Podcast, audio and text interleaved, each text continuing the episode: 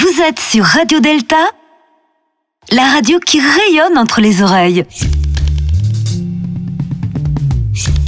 Vous écoutez l'été sur Delta et on embarque pour un moment qui va rayonner entre vos oreilles.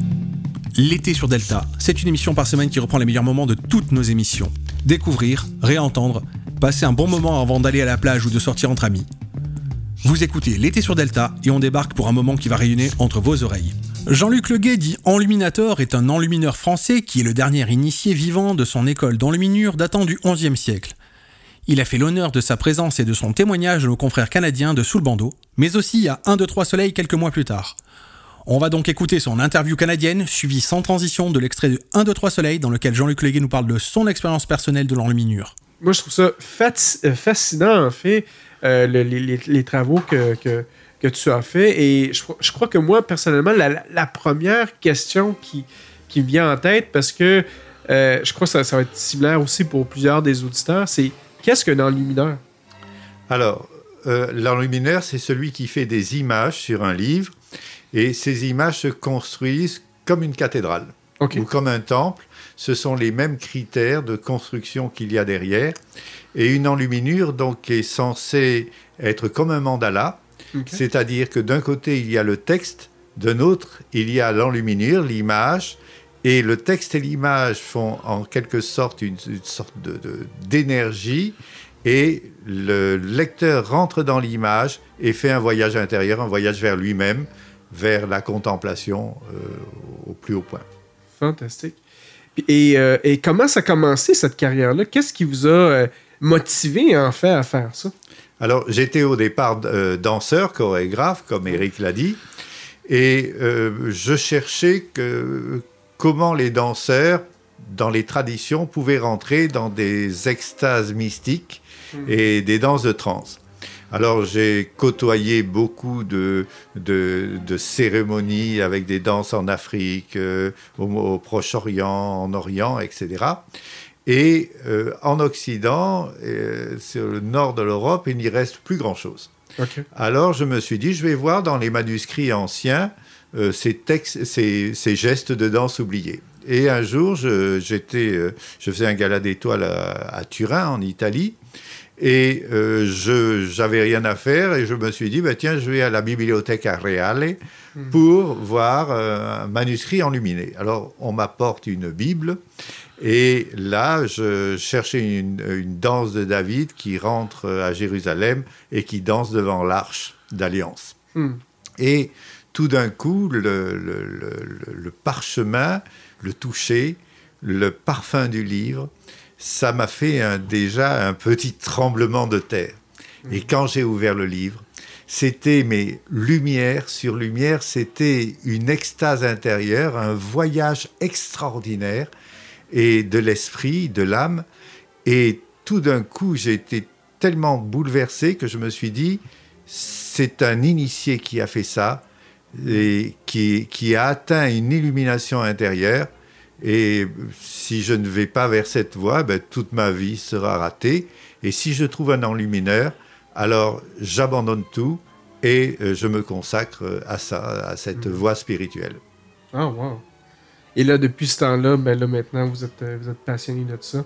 Est-ce que, dans le monde, combien il en reste de gens qui font ce genre de travail? Alors, nous sommes 8 enlumineurs, à peu près 8 à 10 enlumineurs dans le monde.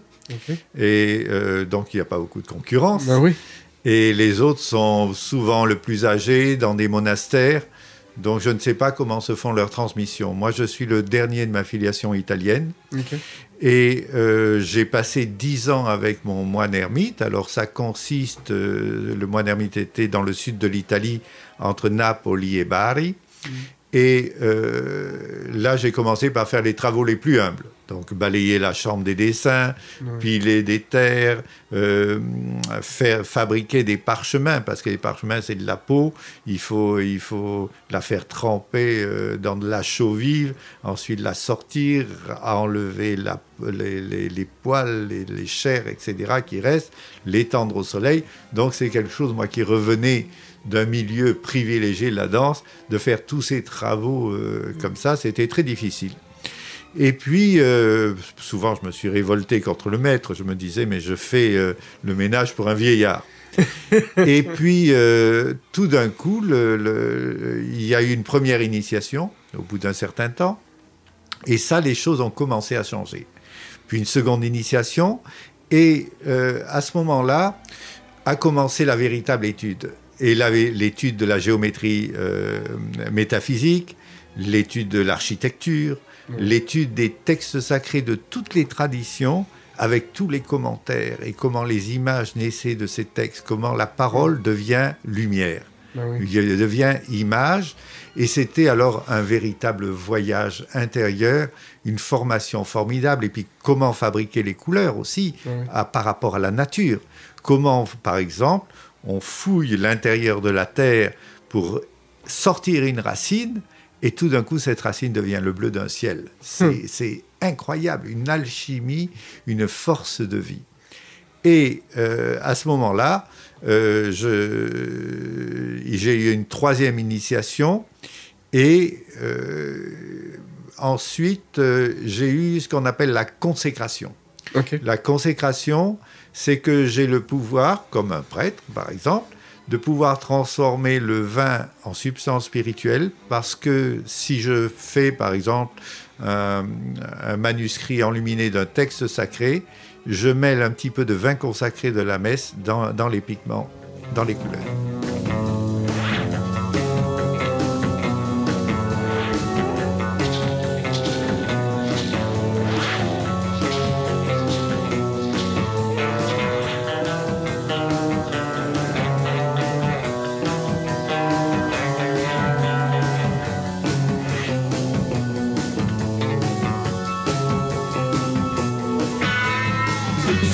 Alors, Jean-Luc Leguay, bonsoir. Merci d'avoir accepté notre invitation sur 1, 2, 3 Soleil.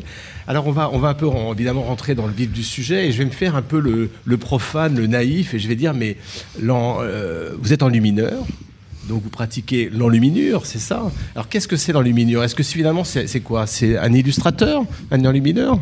Alors, c'est plus que ça.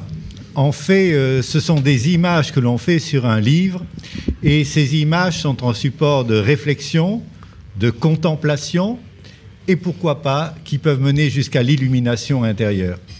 En fait, c'est toujours souvent relié à des textes traditionnels qui portent un sens, et c'est pour aller au-delà de ce sens que l'enluminure nous fait voyager dans les arcanes de nous-mêmes pour arriver, au fond, à se retrouver soi-même tel que nous sommes, et pour acquérir une plus grande liberté de nous-mêmes.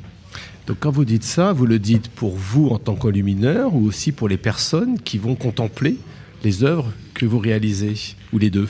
Alors, disons que, en fait, quelqu'un qui ouvre un livre enluminé, on ne lit pas un livre comme on fait maintenant du début à la fin pour savoir exactement ce qui va se passer dans l'histoire, mais on reste sur une page, et puis l'esprit part, regarde l'image, et à ce moment-là, comme les petits-enfants qui se racontent une histoire en regardant une image, notre mental va peu à peu rentrer dans cette image, se raconter sa propre histoire et, au fond, révéler ce qu'il y a caché dans le texte.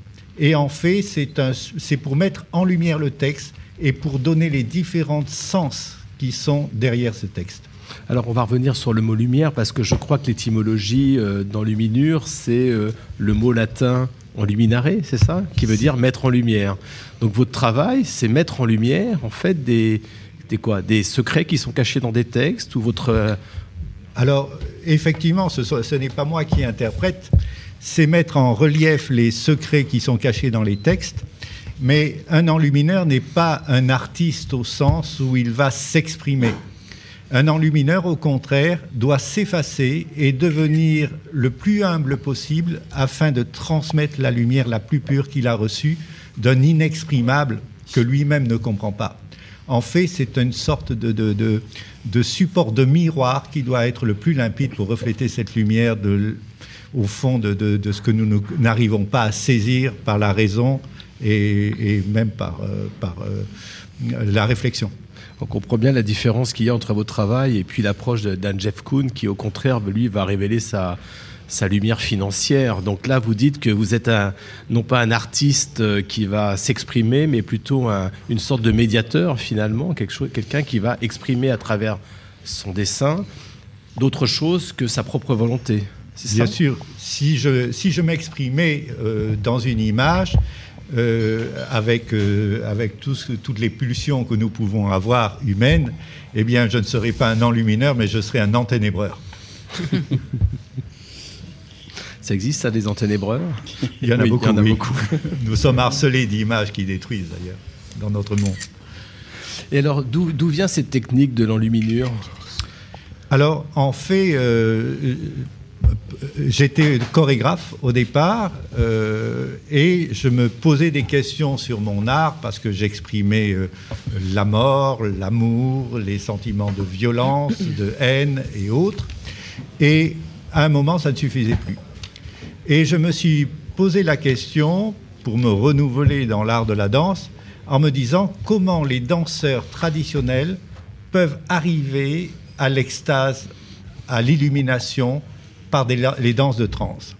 Alors j'ai voyagé, j'ai rencontré beaucoup de confréries de danse traditionnelles, par exemple comme les chamans, les derviches tourneurs, des danses africaines aussi, extatiques.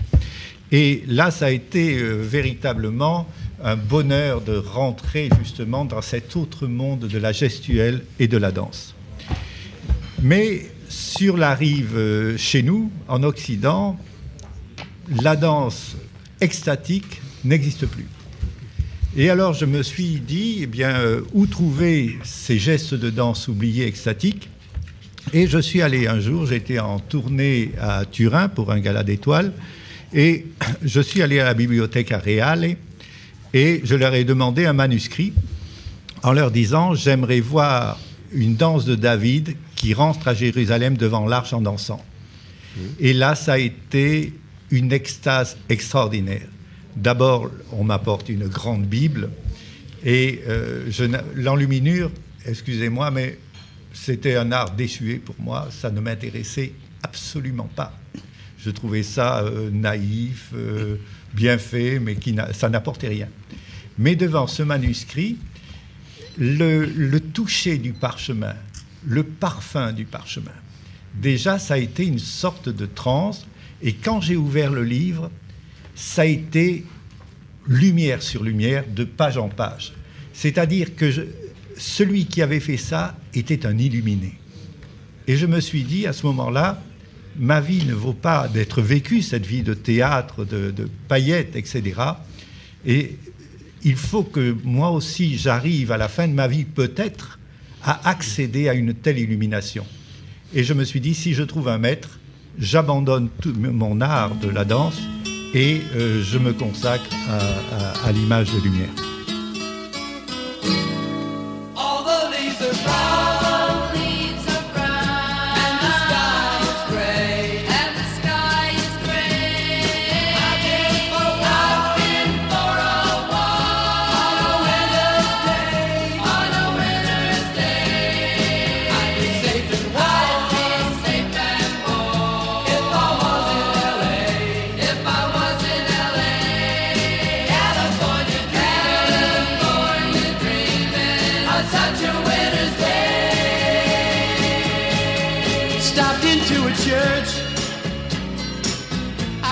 Along the way, well, I got down on my knees, and I pretend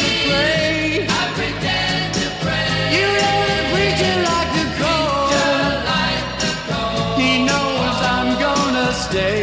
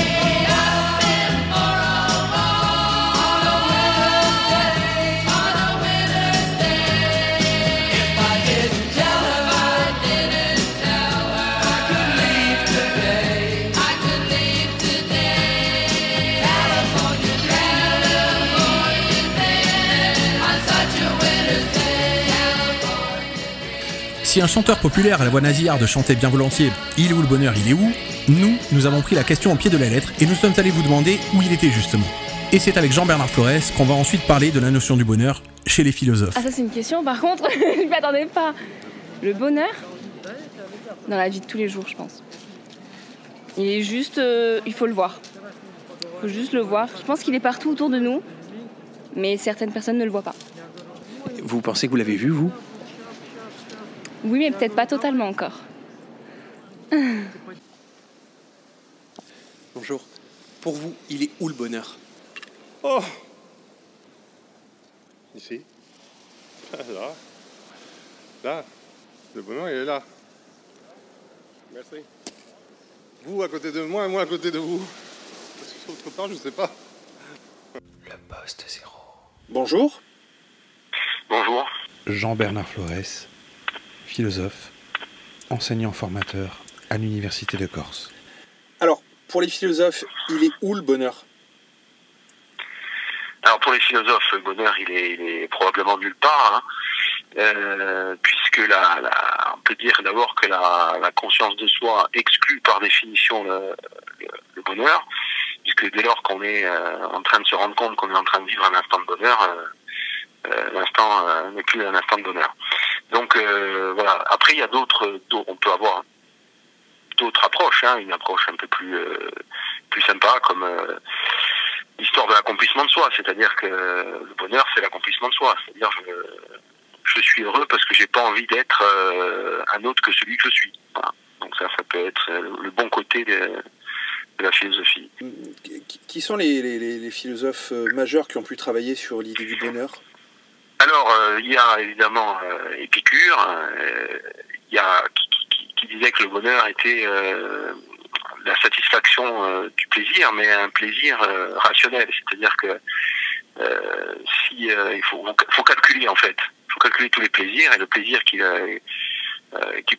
procure le plus de bonheur, il faut choisir celui-ci. Donc, par exemple, il disait, former une famille procure plus de plaisir qu'avoir une vie dissolue. Et puis qui on a aussi, on a également des stoïciens, évidemment. Le bonheur, ce qui compte, c'est ce qui dépend de nous, c'est-à-dire qu'il ne faut pas s'embêter avec ce qui vient de l'extérieur. Le plus important, c'est ce qui dépend de nous, ce que l'on peut contrôler. Donc il faut essayer de changer ce qu'on peut contrôler. Ce qu'on ne peut pas contrôler, il n'y a pas besoin de le changer. Par exemple, Épictète, il n'avait pas de jambes, il était hors de question pour lui d'essayer de courir. Après, je pourrais aussi parler de Schopenhauer, mais c'est intéressant aussi parce qu'il dit que pour être heureux, il faut être seul. Voilà, ça c'est intéressant aussi. Alors que Aristote dit l'inverse, que pour être heureux, le fait d'être heureux va nous amener à avoir des amis. Donc l'amitié aussi est une des conditions de possibilité du bonheur. Voilà. Ça peut pas être universel dans le sens où effectivement le bonheur dépend de chacun des individus. En revanche, on peut retrouver quand même une certaine ligne propre à peu près tous les hommes, c'est-à-dire qu'on retrouve toujours la notion d'amitié.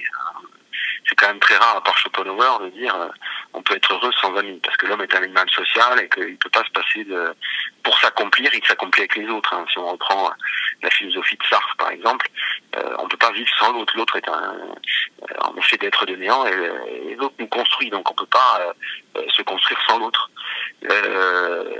D'où l'enfance et les autres. Ouais. Dans la particularité de ce qui nous rend heureux, hein, ce qui vous rend heureux, c'est de jouer de la guitare, et puis que moi, c'est de peindre des tableaux. Mais le tout, c'est qu'on s'accomplisse, quoi, c'est qu'on fasse ce qu'on a envie de faire.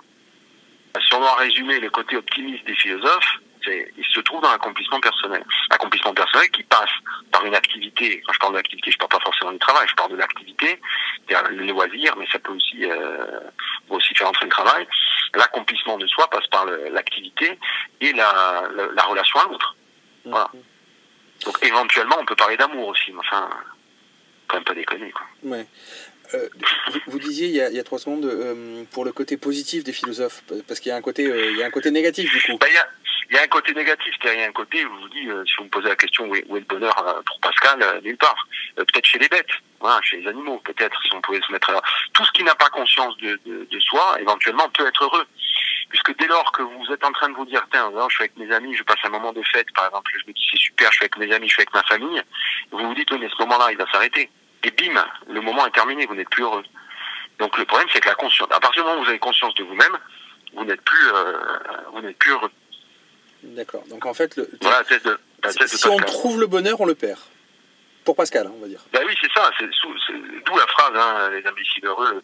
C'est-à-dire que si on a, qui n'est pas tout à fait juste, parce qu'il faudrait vraiment ne pas avoir conscience de soi-même. Dès lors qu'on est capable de faire une réflexivité sur soi et donc de prendre en compte le moment et de se rendre compte qu'on est en train de vivre un moment, eh bien, cet instant n'est pas terminé en soi, mais son aspect plaisir est terminé. Vous n'êtes plus heureux, hein, puisque vous prenez conscience que vous êtes heureux. Vous comprenez ce que je veux dire ? Oui, vraiment. Donc, voilà. Donc après, voilà, c'est la position de Pascal. On peut aussi se dire apprécier non pas un instant, parce que je crois que l'instant passe pas par le bonheur. Hein. Le bonheur est un état durable. C'est pas un instant. On peut vivre un instant désagréable, hein, attendre à la poste pendant des heures de poster son courrier, par exemple, tout en étant heureux. Oui, c'est pas voilà. C'est pas un instant. C'est pas incompatible, mais c'est compliqué quand même comme exemple la poste. Oui, non mais bien sûr, mais ça n'empêche pas qu'on peut être heureux, hein, même si on a eu un instant désagréable, t'es allé chez le dentiste, te fait charcuter les dents, c'est jamais très sympa, mais pour autant on peut être heureux. Vous voyez, par ailleurs. Donc ce que je veux dire, c'est que il faut pas confondre le bonheur et le plaisir. Le plaisir est un instant T. Le bonheur est un état durable, à la définition que l'on donne du bonheur. Hein. Mm. Bonheur qui signifie bonne chance d'ailleurs, hein, si vous traduisez bonne heure, hein, c'est la chance. Bon, ce qui n'aide pas du tout pour définir l'état d'ailleurs. Mais c'est une chance quand même, étymologiquement. Ce qu'on peut dire en revanche, quand on regarde simplement l'importance notamment de l'argent, par exemple, hein, le rapport à l'argent est très intéressant pour réfléchir sur le bonheur. Puisque les gens qui, en majeure partie, courent après l'argent. Je parle pas de l'argent dans la nécessité, c'est-à-dire ce qui nous permet de vivre et de manger. Ça, il n'est pas la question. Je parle de ceux qui ont déjà les moyens de vivre et qui continuent à essayer de gagner de plus en plus. Qu'apporte l'argent ? Que des biens qui sont d'ordre du matériel. Voilà. Et le matériel ne peut pas vous procurer du bonheur. Ça va vous procurer du plaisir, mais en aucun cas du bonheur. Voilà. On peut pas comparer l'acquisition d'une voiture, qui est un plaisir certainement pour certains, et la naissance d'un bébé, d'un enfant par exemple. Mmh. Là, c'est un bonheur, c'est durable. Vous voyez, c'est un bonheur. Puis pour ça, ça peut être aussi difficile, mais c'est d'abord un instant de joie, et puis après du bonheur avec des choses très simples. C'est très bateau ce que je vais vous dire, mais le bonheur se fait souvent sur des choses très simples. Et la difficulté de l'homme, c'est d'apprécier ces choses simples. Voilà. Notamment quand on est dans une société de consommation où on propose toujours des choses de plus en plus superficielles, de plus en plus chères. Donc on consomme, et la consommation, c'est intéressant parce que la consommation ne peut que être infinie, ça ne s'arrête jamais, on vous proposera toujours quelque chose d'autre, et on est dans une espèce de désir perpétuel qu'on retrouve par exemple chez Épicure, qui condamne ça, hein, il dit vous désirez de plus en plus, vous désirez, mais au final vous devenez esclave de vos désirs, et vos propres désirs. Donc il faut se libérer du désir et ne réaliser que les désirs qui vous procurent vraiment énormément de plaisir. Voilà. Donc c'est pour ça qu'il faut réfléchir en gros, hein, chez Épicure, entre qu'est-ce que je vais faire ? Je vais acheter une voiture ou je vais acheter un bateau ? Bon, ben, qu'est-ce qui va me procurer le plus de plaisir ? Ou je vais passer un moment avec mes enfants ou un moment en famille ? Qu'est-ce qui va me procurer le plus de plaisir ? Rouler en voiture ou voilà, c'est ça l'idée, hein. C'est d'essayer de faire un calcul rationnel des désirs qui nous procurent le plus de plaisir. Voilà. Et en général, Épicure tombe toujours sur l'idée que les moments les désirs les plus simples sont en général ceux qui nous apportent le plus de plaisir, donc le plus de bonheur. Mais lui, il ne fait pas de différence entre plaisir et bonheur, hein, puisque lui, c'est l'hédonisme. C'est-à-dire que le bonheur, le plaisir est la quête du bonheur. Donc, voilà. Mais je pense, moi, en regardant effectivement la société dans laquelle on vit, que souvent, on confond, parce que la société de consommation fait en sorte, hein, que cette confusion, elle est exprimée par la publicité. Hein. Vous vous rendez compte avec cette voiture, hein, vous avez l'impression, une fois qu'on voit des pubs, qu'une fois que vous allez acheter votre voiture, votre vie va totalement changer, hein, alors qu'elle ne change absolument pas, évidemment. Alors je sais que les gens ne sont pas dupes, hein, évidemment, c'est de la pub, hein. Change, mais ce que je veux dire, c'est que la société de consommation incite. Oui, mais après, si vous achetez la voiture, votre vie va changer. Vous allez être délesté de au moins 15 ou 16 000 euros. Donc votre vie va techniquement changer.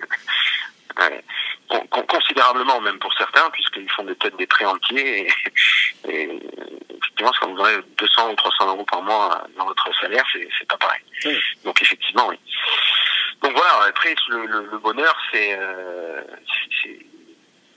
à la fois quelque chose qui est, si vous voulez, dans sa réalisation, hein, qui est propre à chacun, qui est particulière, mais dans le fond, hein, l'accomplissement de soi, peu importe le chemin, si vous voulez, en fait, hein, ce qui compte, c'est de s'accomplir. C'est le chemin, en fait. On est heureux lorsqu'on prend le chemin. Vous voyez ? Mmh. Quand on prend ce chemin-là. Mmh. Quand on vise l'accomplissement de soi. Peu importe, d'ailleurs, si on l'accomplit. Hein. On peut même parier que dès lors qu'on l'accomplit, on peut se dire « Qu'est-ce que je fais maintenant ?» Vous voyez ? L'ennui, c'est terrible. L'ennui, c'est pire que tout. Hein. L'ennui, c'est l'inverse du bonheur, l'ennui. Vous voyez ? Donc, si vous avez tout fait, donc en fait, l'inverse du bonheur, ce serait pas le malheur, ce serait l'ennui ? Ben oui. Eh oui. Quelqu'un qui n'a absolument aucun but dans sa vie, aucun projet, bah c'est le suicide. Mmh. Ça, c'est la vraie question. C'est quand sa vie n'a plus de sens. Qu'est-ce qui donne du sens à sa vie ? Un projet, quelque chose à faire, quelque chose à réaliser. Un homme ne peut pas se contenter de vivre, il a besoin d'exister. Mmh. Et donc, il est obligé de donner du sens. Sinon, c'est nihilisme. Mais je connais pas beaucoup de ministres qui sont encore vivants. Hein. What would you do if I sang out of tune? Would you stand up and walk out on me? Lend me your ears and I'll sing you a song. I will try not to sing out of key. Yeah. Oh, baby, how you lie? All I need is my buddy. Yeah, that one's our way. Well, I'm gonna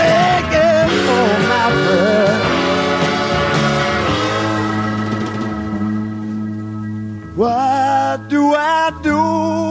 And my love is away. Does it worry you to be alone? No, no, no.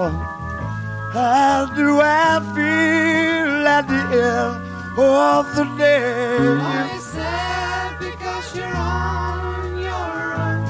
I tell them you say no more. Only can live my friend.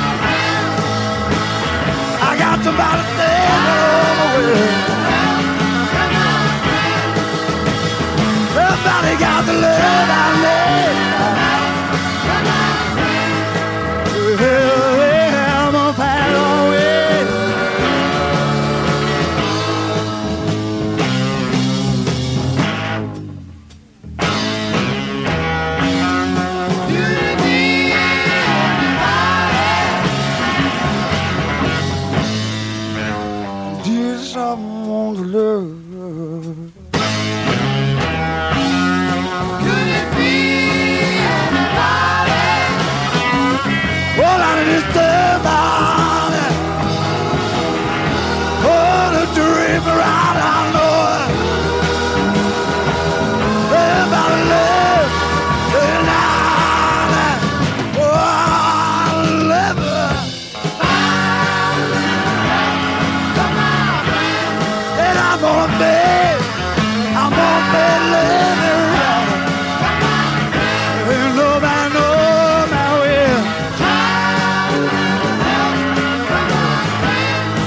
You know I got love it for my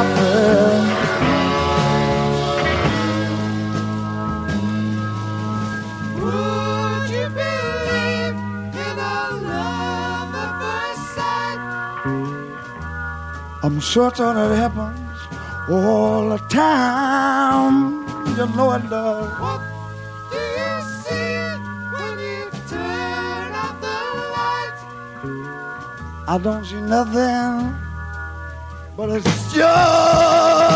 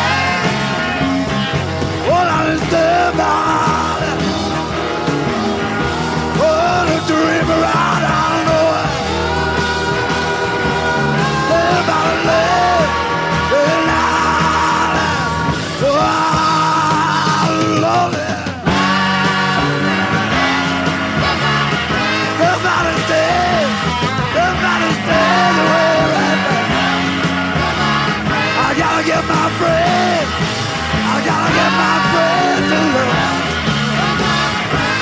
Don't you know I'm standing for your eyes?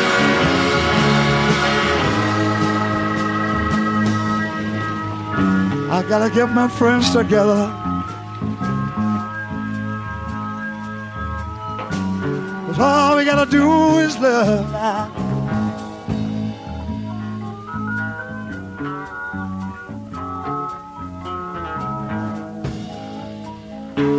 I'm gonna take them home with me now. You gotta get all of your friends out. You gotta get all of your friends in love. Everybody knows the way. Everybody knows the way. You got your friend. You got your friend away. You got your friend to love. You got your friend to love. You got your soul to love. You got your friend.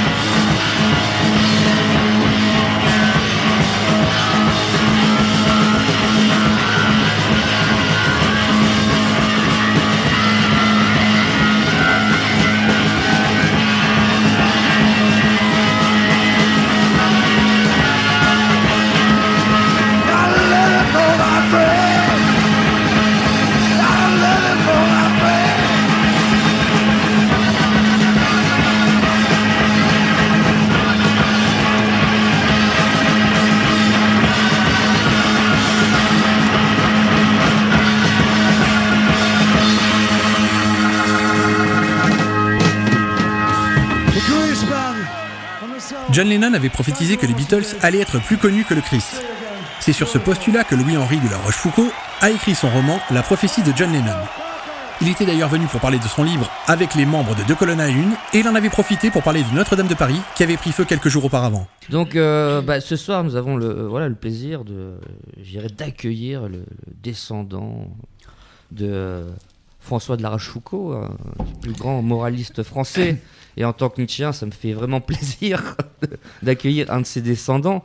Stanislas nous a préparé donc une belle présentation. Non, même pas. Ah bon, je croyais que tu avais le thème astral. Non, le thème astral, il est...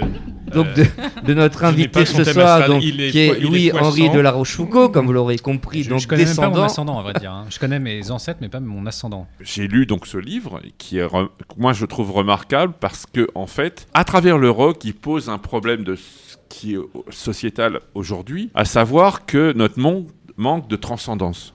Alors, on peut l'exprimer à travers la foi, on peut l'exprimer à travers la mystique, même si ce n'est pas très bien vu par l'Église. On peut l'exprimer par autre chose. Ton livre inverse le postulat de John Lennon. Oui, exactement. 50 ans après. 50 ans après. Et, et tu expliques donc le chemin de Louis, qui va devenir Clovis, qui va faire du rock ou de la musique mérovingienne, ce qui est quand même intéressant. Pop mérovingienne. Pop mérovingienne.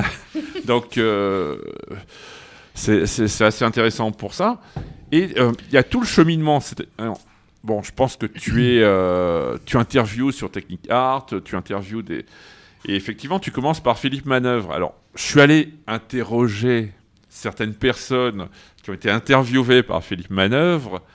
Bon, effectivement, est-ce que c'est le pape du rock En plus, il nous a pas pris pour les 1001 guitares, donc voilà. Moi, je préfère le passage avec Christophe, notamment. Oui, Christophe, oui. Bon, Christophe, je précise juste que tous les propos apportés sont véridiques à la virgule près. Hein. Oui, j'ai vérifié. Christophe me l'a dit, il m'a précisé. Ouais. Alors, et surtout, ce roman a une qualité extraordinaire, c'est que je ne suis pas le seul à trouver Christine and the Queens aseptisée, sans intérêt.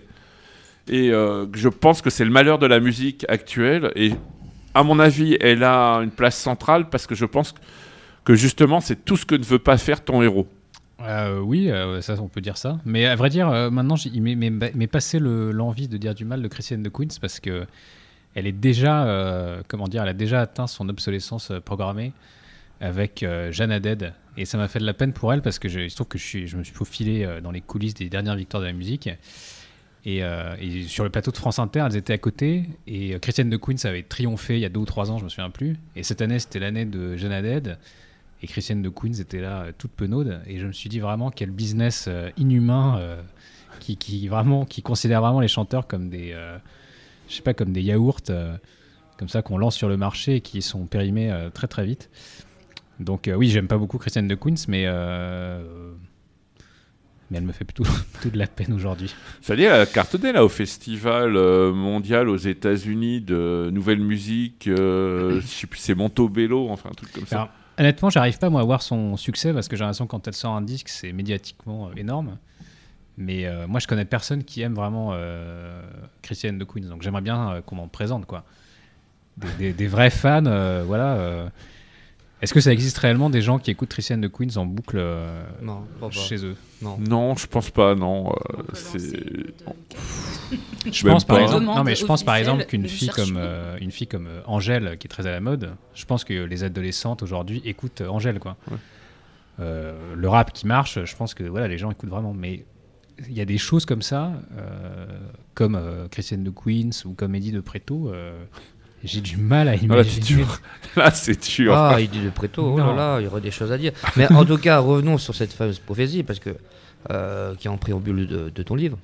Donc, John Lennon, en 1970, dit « Le christianisme s'en ira, il s'amenuisera et s'effacera. Je n'ai pas besoin de débattre de cela, j'ai raison et l'avenir le prouvera. Aujourd'hui, nous sommes plus populaires que Jésus. J'ignore ce qui disparaîtra en premier, le rock'n'roll ou le christianisme. » Et par rapport à ce qu'on a vu cette semaine, par rapport à ce symbole qui est Notre-Dame de Paris, et ce qu'on a pu assister, le fait que non seulement c'est un symbole national, mais aussi c'est un symbole de tout le christianisme qui brûle. Est-ce que finalement, voilà, on est dans cette interrogation perpétuelle depuis Nietzsche, depuis la mort de Dieu, et ça ne fait que voilà confirmer non seulement le fait qu'il y a on est au XXIe siècle, est-ce que le XXIe siècle sera spirituel ou ne sera pas? Mais en tout cas, on est véritablement dans cette question, de ce questionnement, non seulement d'un christianisme qui est en crise, et tu en parles dans ton livre par rapport à Vatican II, dont tu fais référence. Pareil pour le rock, est-ce que finalement, effectivement, le rock amène une spiritualité? Et c'est la même chose, je dirais, pour la maçonnerie actuellement, puisque la maçonnerie connaît aussi une crise qu'on en parle ou pas, mais elle est aussi en crise actuellement. Il y a aussi des querelles entre anciens et modernes, on va dire ça comme ça, parce que c'est exactement ça, hein. On a une querelle entre Louis est un descendant de Lully, hein. Ah, c'est vrai, c'est un descendant de Lully. Et en plus, il se trouve que dans la vraie vie, je suis descendant de Lully aussi. Lully qui était homosexuel. Bah oui, aussi, ça veut dire comment il a fait des enfants, parce que quand on... Et ben, à l'époque, il avait été obligé quand même d'avoir une couverture. Donc je descends de sa couverture. Donc, tu descends de Lully, tu descends de la Rochefoucauld et tu descends de Clovis. Moi, j'y comprends plus rien. Ah non. Oui, ça, Clovis, c'était... ça me plaisait comme pseudonyme pour le personnage, en effet, qui à un moment s'appelle DJ Clovis. Voilà, d'avoir deux trucs aussi, a priori, antinomiques. En vérité, d'ailleurs, le personnage, dans la première version, s'appelait DJ Charlemagne, jusqu'au moment où est arrivée une scène qui se passe à la fin de la première partie et qui se passe à la piscine Molitor, en haut. Et il y avait cette vision de la piscine en bas. Et je me suis dit, en fait... et j'ai eu cette idée du baptême, etc. Je me suis dit, en fait, ça marche avec Clovis, le baptême de Clovis, et ça marche pas avec Charlemagne. Donc j'ai changé de nom à ce moment-là. Mais c'est pas une passion. Il y a eu la division de Charlemagne, hein, aussi. Ouais, c'est vrai. Mais après, il se trouve que je suis rémois par ma mère. Donc la cathédrale de Reims, le baptême de Clovis, tout ça, c'est un truc auquel je suis assez familier depuis toujours. D'accord, ok. Donc, autre cathédrale d'ailleurs qui a brûlé. Oui, j'allais dire, tu es le chaînon manquant entre. Voilà, c'est toi, Reims, Notre-Dame. La cathédrale de Reims, c'est vrai, était une cathédrale d'avant-garde, puisqu'elle a brûlé à la Seconde Guerre mondiale, donc bien avant Notre-Dame. Et ensuite, elle a accueilli un concert de rock mythique de Tangerine Dream dans les années 70. C'est du rock, Tangerine Dream? C'est du. Comment ils disent en allemand? Du cosmisch rock. Du Kraut rock. Du Kraut rock, mais du cosmisch rock. Bon, concert qui avait provoqué un grand scandale à l'époque. Et concert, bonjour, mémorable. D'ailleurs, il y a un numéro de Gonzai sur le Kraut rock qui est très bien. Exactement. Ils le citent, je crois, d'ailleurs. Il y a notamment un article fantastique sur Klaus Dinger, qui a été à la fois membre de Kraftwerk, puis de Noy, puis de la Düsseldorf, pour ceux qui s'intéressent à cette musique. Qui n'a rien à voir avec mon livre, hein, d'ailleurs, mais... Moi, j'aime bien Gena X. Je connais moins bien. Mais... oui, donc puis, oui, le désenchantement du monde, vas-y, rebondis là-dessus. Et en plus, Notre-Dame tient un rôle central, puisque en fait, c'est à l'occasion de l'ordination d'un ami sur le parvis de Notre-Dame qu'il va retrouver la foi. Oui, alors c'est vrai que c'est... Je devrais pas dire que ça m'a amusé, parce que ça m'a pas amusé, mais c'est vrai que ce livre est déjà entré dans l'histoire, puisqu'il y a une scène à Notre-Dame assez longue d'ordination, et scène pendant laquelle le Christ himself apparaît au héros, et l'engage à s'engager dans un projet de pop mystique, de pop paulinienne très exactement, parce qu'il y a une réflexion autour de Saint Paul qui avait réussi à retourner retourner l'Empire romain en le convertissant, etc. Et donc il lui dit maintenant il faudrait faire pareil, arriver à refaire une geste paulinienne par la pop. À l'heure de la post-modernité. Voilà. Et tu n'as pas osé le faire derrière un deuxième pilier. Non, c'est vrai. J'aurais dû. Oui, Paul Claudel, j'ai pensé immédiatement à Claudel. C'est vrai. Mais c'était assez étonnant quand même ces images de feu lundi soir, parce que il y avait on pouvait très facilement en tirer une symbolique. Puis il y a eu un moment quand même vers 10h30, on a pensé que la cathédrale allait vraiment disparaître corps et biens. Jusqu'à, je crois, vers 11h, on a dit non, la structure est sauvée. Non, ce qui a donné lieu à un morceau musical extraordinaire. Toute l'équipe de Deux Colonnes à la Une sur Radio Delta revient dans un instant.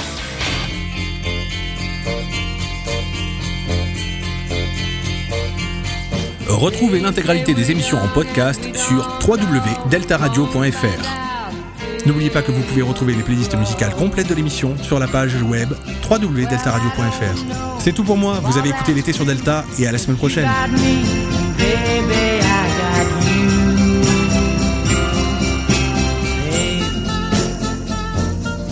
I got you, babe. I got you, babe. They say our love won't pay the rent. Before it's earned, our money's all been spent. I guess that's so we don't have a plot, but at least I'm sure of all the things we got, babe. I got you, babe. I got you, babe. I got flowers in the spring. I got you to wear my ring. And when I'm sad, you're a clown. And if I get scared,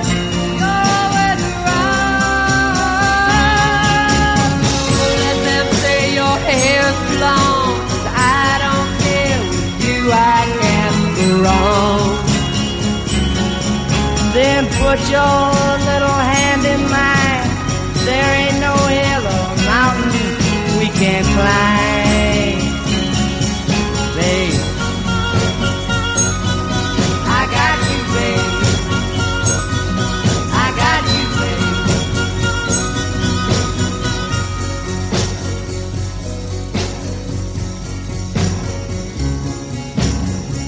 I got you to hold my hand. I got you to walk with me. I got you to talk with me. I got you to kiss goodnight. I got you to hold me tight. I got you, I won't let go. I got you to love me so.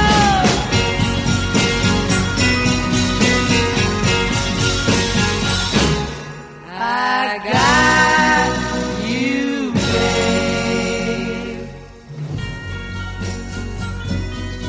I got you, babe. I got you, babe. I got you, babe. I got you, babe. I got you, babe. Radio Delta.